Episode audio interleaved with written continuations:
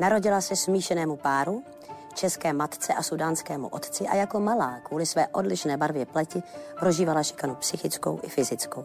Ačkoliv se svým biologickým otcem nevyrůstala, cestu k africkému kontinentu si co by náctiletá nakonec našla. Zamilovala se do Keni. A jelikož má silně vyvinuté sociální cítění, věnuje se neziskovému sektoru. Je čtyřnásobnou matkou, své první dítě přivedla na svět s hudebníkem a bývalým politikem Michalem Kocábem a se svým současným tureckým partnerem Volkanem uvažuje o přesídlení celé rodiny za hranice České republiky. Moderátorka a také herečka Leila Abasová. Dobrý den, Leila. Dobrý den, dobrý den. Děkuji za krásný úvod. jo, prosím, rádo se stalo. Já bych se toho asi úplně nebála. Já bych v tom dětství rovnou začala. Já vím, že to je pro vás pořád asi těžké téma. Um, cítíte vy v sobě ten mix krve, africké kořeny, české, možná jsou tam ještě nějaké? A pokud cítíte, tak jak? Určitě cítím to bez diskuze. Musím přiznat, že v čase se to velmi výrazně mění. Mm. Že v dětství jsem na to vlastně byla upozorňována tím okolím víc, než jsem si sama tu svoji jinakost uvědomovala, ale i vizuálně. Já jsem vlastně sama sebe vnímala jako bílou, protože celá moje, celé moje okolí bylo bílé, včetně mojí mámy.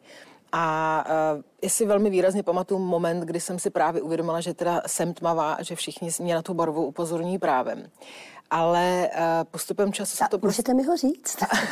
Můžu ho říct, to bylo uh, někdy, myslím, že v první třídě, uh, kdy jsem si čistila zuby a jak jsem si čistila zuby, tak jsem najednou koukala na svou ruku a uvědomila, uvědomila jsem si, že je hnědá. A že vlastně ty lidi všichni, co mi to říkají, že jsem jako tmavá, že mám jinou barvu, mají prostě pravdu. A já si úplně pamatuju, jak jsem koukala do toho zrcadla a totálně mi to otevřelo oči. Já jsem najednou vlastně ty lidi do určitý míry rehabilitovala, že vlastně nejsou úplně mimo. A teď ale jsem vůbec nevěděla, co s tou informací pro sebe samotnou mám udělat. Eh, co to vlastně teda v důsledku znamená. Takže jsem to tak jako nějak přešla v ten daný okamžik. Ale uh, ta moje jako jinakost nebo ta namixovanost prostě v tom čase Eh, a taky samozřejmě vývojem hormonálním především dostávala po každý eh, jiný kontury. V pubertě to byla teda fakt jako nezvladatelná touha eh, zjistit, co to znamená, ta jinakost, nehledě na tu barvu, ale jako obecně, jestli, jestli když žijete v jiný zemi nebo jste teda příslušníkem jiného státu, tak to prostě znamená, že jste teda jiný. Takže vlastně po, po revoluční době, kdy jsem přijížděla hodně cizinců, tak já jsem se snažila prostě se, se s nima stýkat, to byly různí američani a australané samozřejmě taky spousta Afričanů ale uh, ty mi byly paradoxně nej, jako nejdál, jo? protože samozřejmě ten kulturní uh, rozdíl tam je a doteďka bude vždycky jako znatelný, ať, uh, ať jsem si myslela, že není. A to byl třeba ten další vývoj, když jsem přijela poprvé nějakou další dobu do Afriky, tak mi došlo, že tam taky prostě nezapadám a nikdy zapadat nebudu, protože jsem prostě bílá, protože prostě vyrůstám, uh, nebo jsem vyrůstala v tomhle kulturním prostředí a ty uh, odlišnosti jsou v krvi. Takže uh, jsem se tak jako našla někde mezi, rozkročená, že pro černochy jsem moc bílá, pro plochy jsou moc černá a že ta míšenka nebo ten, to míšenectví je vlastně svoje vlastní kategorie, která je téměř nezačlenitelná, protože i ty míšenci mezi sebou potom se odlišují podle toho, s kterou tou kulturou jsou domíchaný. Jo.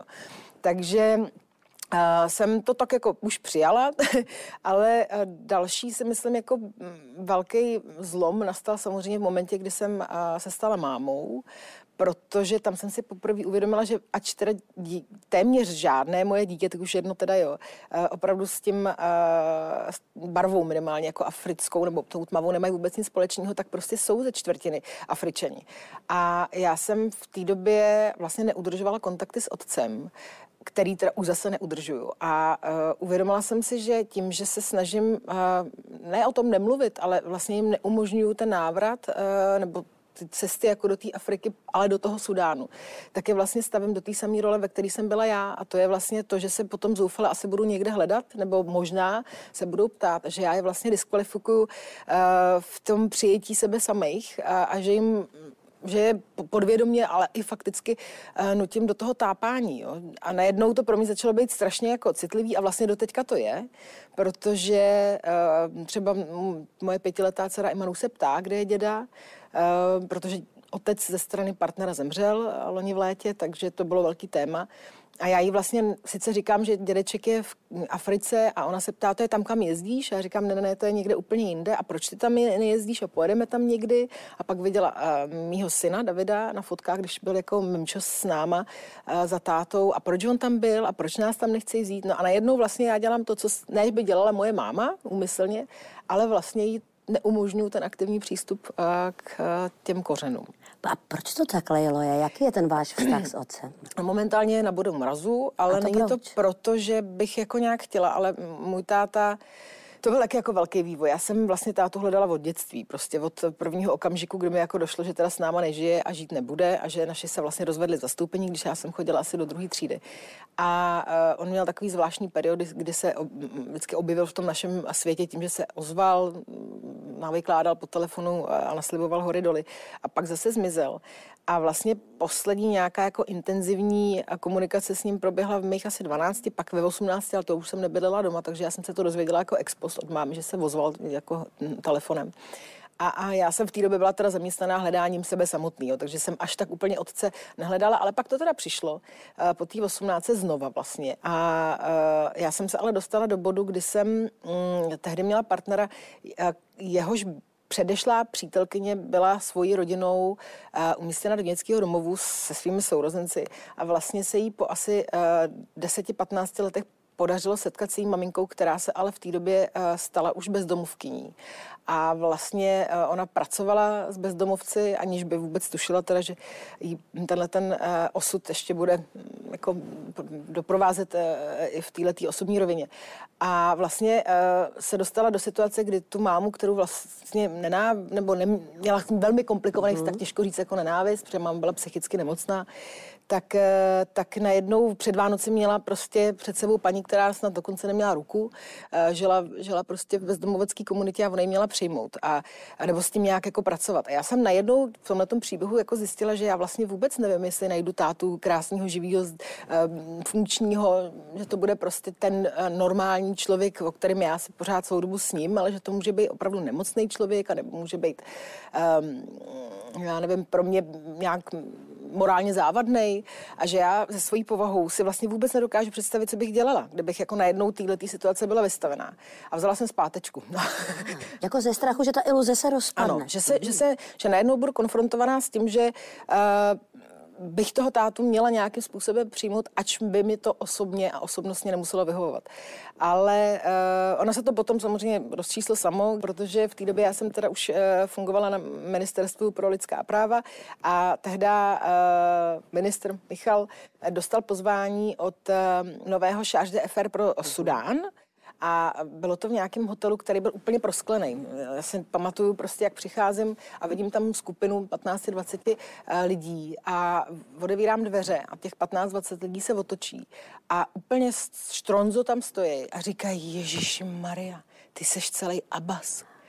A já jsem se úplně úplně vyděsila mě z toho doteďka, jako ousko. A ve finále z toho prostě zešel asi dvouhodinový večer, kde polovina těch lidí mýho tátu znala Eh, protože byl velmi aktivní politicky a vlastně doteďka je a celá jeho rodina, jeho starší sestry byly velmi intenzivně uh, zapojení do, uh, do vlastně boje do lidská práva, byli zavřený. I můj táta byl zavřený kvůli tomu, že oni bombardovali vlastně z pozice opozice stávající vládu. No takže my jsme vyrazili tehdy se sestrou se státou setkat a potkali jsme se na půl cesty v Egyptě, bylo to hm, hrozně zvláštní, protože se tam ukázalo, že ten táta je v mnohem typický Afričan, že prostě uh, uh, oni mají takový ten rozsévací model, v sobě zakořeněn, bych to řekla kulantně a um, prostě uh, tam nějak nevnímal těch 30 let. Do toho se mu podařilo v Sudánu, což je či, silně prohybiční uh, stát, se stát alkoholikem. Mm-hmm. Uh, takže uh, vlastně ta komunikace s ním v těch dalších cestách byla strašně komplikovaná, protože on vždycky eh, nás velkou pompou přijal a pak vlastně po dobu našeho pobytu eh, eh, nám jenom vždycky volal a říkal, já už večer přijdu, já, Ježíš Maria, fakt zítra přijdu. A pak přišel na tu poslední, na tu poslední noc, vytáhl nás mezi svý kamarády, kde nás vozili jako opičky že tohle jsou ty jeho dcery a pak zase jsme odjeli. Ten táta mm, začal slibovat zase hory doly, začal chtít jet do Čech, protože miluje děsně mámu a nemůže bez ní žít a pošlete mi letenku a pak teda začal se posílat letenky on nám a nikdy to nedopadlo, tak jsem si uvědomila, že to nemá žádný smysl. V souvislosti s tátou, já vás vrátím do dětství, Lejlo. A mohlo se stát, když jste ho neznala, asi vám chyběl v tom dětství, a ještě jste od dětí zažívala, co jste od nich zažívala. Že jste prostě jiná a taky jako vyčlenění kvůli barvě pleti. Vyčítala jste mu to někdy, že tam není, že vás třeba nepodržel, že vám nebyl tou oporou, nebo tím, kdo by vás chránil? Mě tohle to v životě nenapadlo, ale uh, myslím si, že za to, nebo určitě za to ve velké míře může, může moje máma, protože moje máma o něm v životě neřekla nic špatného. Ale nutno podotknout, že nebyla ani, ani ta, která by ho nějak zvlášť adorovala. Ona byla taková poměrně realistická, přestože uh, si díky němu zažila fakt jako velký peklo. A to jsem se dozvídala vlastně postupem času. A musím říct, že jí hodně... Můžeme to naznačit, aspoň co je peklo? No, uh, za A šla velmi těžce proti rodině, protože babička s dědou to nechtěli. Uh, nechtěli. Oni hlavně, takhle, abych jim nerada nasazovala psí hlavu, jo, protože oni byli mámu, mámě neuvěřitelnou oporou prostě a bez nich ona by vůbec nezvládla výchovu dvou dětí sama bez jakýkoliv finanční podpory ze strany táty. Plus prostě říkám, ještě v, do, v době, uh, době ne úplně těžkého komunismu, ale prostě jo, komunismu, měla ty dvě černé děti. A já si sama pamatuju, jak na nás pokřikovali prostě vulgarity směrem na mámu, jako jestli se to aspoň žívala s tím vyvinutým Afričanem a tak. Babička s dědou, přestože říkám na začátku, teda fakt byli proti, tak to brali hrozně úkorně a máma se mnou žila na koleji, protože odmítla teda jít domů a pak teda, když se vrátila domů, tak byly momenty teda, kdy to nebylo jednoduchý a do toho všeho prostě táta vodil, nevrátil se, vrátil se po roce, máma přišla znova do jiného stavu a tak začalo další kolečko peklíčka, ale eh, přesto přesto všechno babička s dědou nás jako strašně milovali a byli na nás hrozně hrdí, ale bylo to pro ně těžké. Byli prostě z malé vesnice, pro ně to bylo první setkání vlastně s jinakostí, s, eh, s jinou mentalitou. Plus ještě říkám, táta fakt nebyl easy. A právě když eh, v mých asi šesti letech teda tehdy zavítal, nebo v sedmi, do Čech na tři týdny, eh, což pro mě byl eh, úplně jako zlomový okamžik v celém mém životě, ale i pro moji sestru, protože ona si to nepamatuje a tam se mezi náma otevřely obrovské nůžky. Právě v tom vnímání sebe samotný, vnímání těch kořenů, vnímání prostě i tom, toho vztahu vůči tomu tátovi tak eh, on mi daroval kalkulačku na solární panel a 20 dolarovku. A já jsem eh, tu kalkulačku ještě někde teda mám, ale vědomě jsem o ní věděla ještě v nějakých 35 při nějakém stěhování mi někam zapadla, ale těch 20 dolarů jsem teda opravdu šušnila doma prostě neuvěřitelný roky. Moje máma cestovala poměrně, takže mě pořád se snažila je vyhandlovat za nějaký jako český koruny, že je potřebuje a tak dál. A já jsem je potom utratila v New Yorku uh, někdy v nějakých 16-17 letech, kdy jsem za to koupila mámě lak na nechty a se jak věkačky a vořovala jsem to jak želva úplně. Teď jsem jich chtěla symbola, když o tom. Takový jako symbolický uh, uzavření kapitoly táta, jako co od něj člověk může čekat nebo nečekat. Mrzí vás to? Už ne. Už, jestli jo, teda pokud ano, tak jenom právě vůči těm dětem. Že vím, že pokud bych eh, s ním navázala kontakt kvůli ním, tak se do toho nechám zatáhnout znova. A, a tam se nejsem ne. úplně jistá, jestli jako vlastně chci. No. Protože na to už jsem moc dospěla.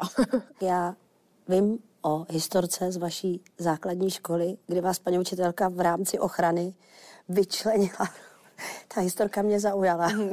jo, klidně ji řekněte vy, nebo já ji předlumočím, ale uh, vlastně k tomu napomohla. K tomu, že vás jako vyčlenila z toho kolektivu. Co se to tam tehdy stalo, Lejlo? No, já jsem nastupovala do školy um, na velký sídliční gymnázium a, a já jsem tam byla vlastně v těch asi devě, z těch 900 dětí, co tam bylo jediná uh, míšená, ano, byly tam Romové a uh, nastoupila jsem do první třídy, měla jsem číst psát, takže prostě už jsem se vyčlenila tím, tím automaticky. A paní učitelka vnímala, že se vůči mě vzdvihá nějaká vlna uh, poznámek a, a nepěkných komentářů, což teda mimochodem taky ukazovalo, uh, že to ne, děti neměly z vlastní hlavy, jo, protože tam vlastně byl poměrně, to si i vybavuju, že já jsem vlastně na začátku nevnímala žádný problém. To přišlo najednou s tím, co začaly děti nosit z domova. Jo. A uh, takže ona si myslím, že z toho byla fakt jako upřímně nešťastná. Ona to nemyslela vůbec nějak zle, snažila se prostě mě teda nějak ochránit, ale místo, aby teda s tím pracovala nějak, tak se mě snažila, tak se mě rozhodla separovat. A vlastně to udělala tak, že my jsme chodili si hrát za školu a ona vlastně na, takový plát, na takovém plácku, kde jsme byli, udělala čáru a za tu čáru mě dala a řekla, že za ní prostě nikdo nemůže jít, aby mě nechali ty děti na pokoji. A to vedlo teda k tomu, že většina těch sígrů se vlastně celou tu dobu snažila po mně něco hodit, tak aby to paní učitelka neviděla. A hrozně zajímavý ale je, že já jsem si tohleto vůbec nepamatovala. Já jsem to úplně zapomněla. A vlastně až po spoustě letech a vlastně po spoustě dotazů od novinářů mi to najednou někde úplně vyskočilo prostě. A vzpomněla jsem si ještě na další věci, takže já jsem to uh, nevnímala a ani to nevnímám paradoxně nějak jako zlé, protože se, se to prostě ta hlava to úplně vytěsnila. Já to teď říkám bez jakýkoliv emoce, nemám tam žádnou bolest, ani jsem ji tam neměla, mě to jenom jako překvapilo, jak to tělo to radši asi pravděpodobně zahodilo, než aby se s tím muselo nějak popírat. To znamená, že pokud bychom se tam chtěli vrátit do toho momentu, té holky malý, tak vy si nevybavíte, jak jste se cítila v tu chvíli? Já si jako ten, celá ta, hmm. já to mám jako hmotu. Já mám tu základku jako, jako kouli, kde mi bylo nepříjemně, kde jsem uh, se cítila sama, kde jsem vlastně neměla kamarády, ale jako ty konkrétní momenty já si fakt nevybavuju. Já si vybavuju prostě, uh, vybavuju si jednu učitelku, která teda, to byla už ve vyšším ročníku a to bylo ten hnusný a vybavuju si, že jsem uh, byla hrozně sama. Já jsem měla pocit jako extrémní samoty, ještě proto, protože moje máma chodila uh, do práce, pochopitelně, ale protože my jsme se odstěhovali od babičky s dědou a ona dostala byt přidělený tehdejší prací, tak nechtěla moji ségru tahat ze školky a nechala ji dostudovat, dostudovat dochodit školku u babičky s dědou a mě si vzala do té školy, kde já jsem vlastně první roky byla s ní sama.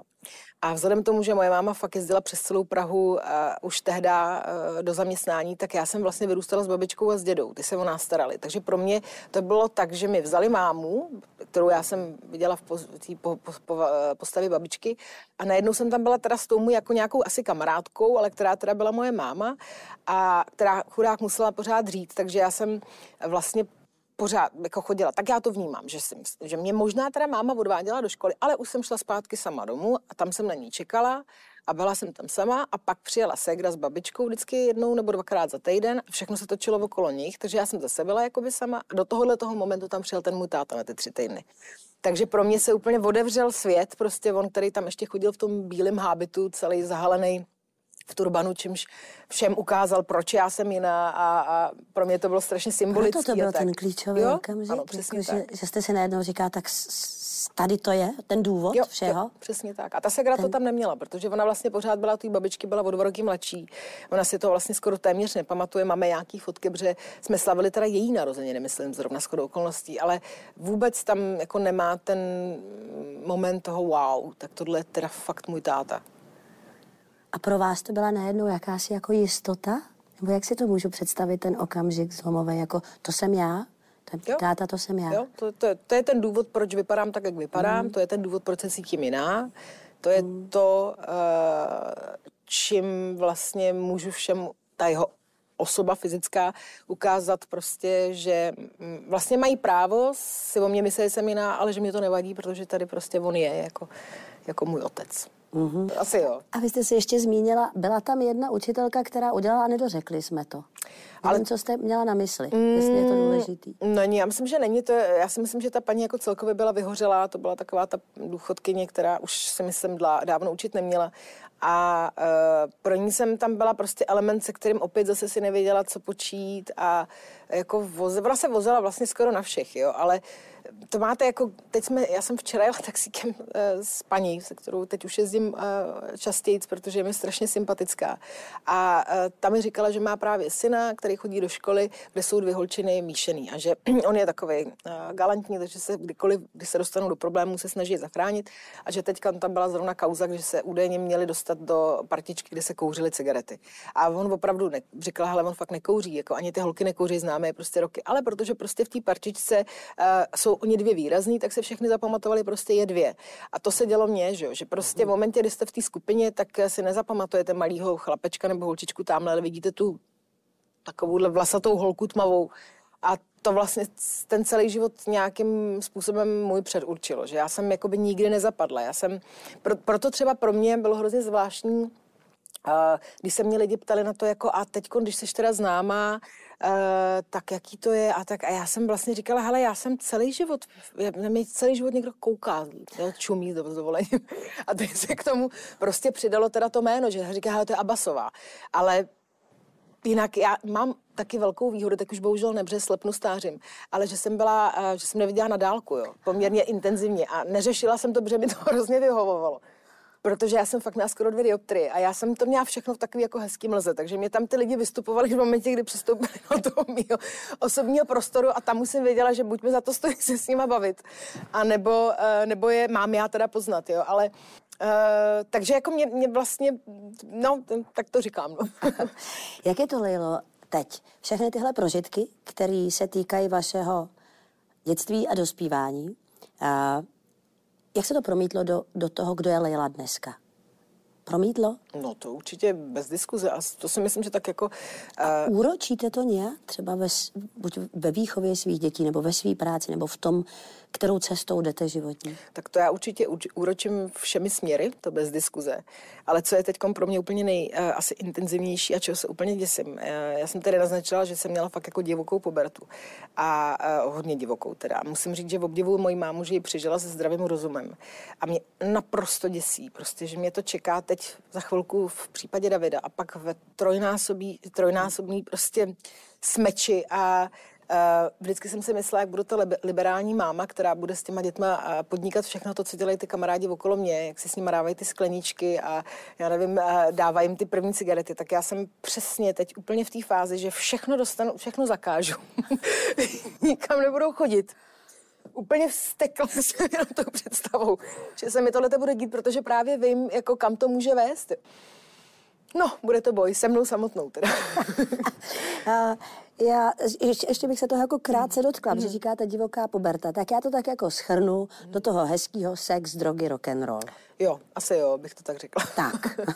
A teď se člověk jako bojí toho, aby ty děti nešly ve stejných stopách. Rozumím tomu Naprosto dobře. přesně tomu rozumíte. Tak máte vedle sebe ale partnera, mm. vy, nejste na to sama a tam to bude nějak fungovat? Jo, můj partner je eh, překvapivě i sám pro sebe hrozně uh, jako vstřícný na to, že je to Turek a na to, že má dceru, která je fakt nádherná tak eh, je opravdu si myslím daleko vstřícnější v těch eh, různých jako jejich přáních a proaktivní bych i řekla, než by eh, já čekala a než by vůbec on věřil, že by někdy mohl být. Takže jo, já si myslím, že naopak on mi říká, že jsem někdy tvrdá na Davida mm. a že bych měla zvolnit a že prostě potřebuje mít taky jako nějaký prostor, ale já jsem přesvědčena, že ho má, jo. Ale u nás se klasicky bojuje teď aktuálně prostě s různýma iPadama a těma možnostmi, kterými strašně točí. A, takže máme daný přesně časy a nechci to překračovat a vadíme, když to překračuje a připadá mi to jako blbý lži a, a říkám, jako když mi budeš lhát teď o tom, že hraješ o 20 minut nebo 15, tak co chceš dělat 16? Tak já vám, Lejlo, přeju, ať se podaří to, co máte v úmyslu a to je přesídlení rodiny. A možná ještě to bychom mohli na závěr krátce zmínit. Já bych Kam to, míříte? No, já bych tohle jako strašně ráda uvedla na pravou míru, ano, protože uvedka. já jsem se vyjádřila v médiích před, před bratru už skoro tři čtvrtě rokem, že nad tím jako uvažujeme. A ono se to začalo žít klasicky svým vlastním mediálním životem. A možná jsem to řekla předčasně, jo, i když tehdy to vypadalo fakt jako, že pojedem, tak teď aktuálně to vypadá, že nepojede.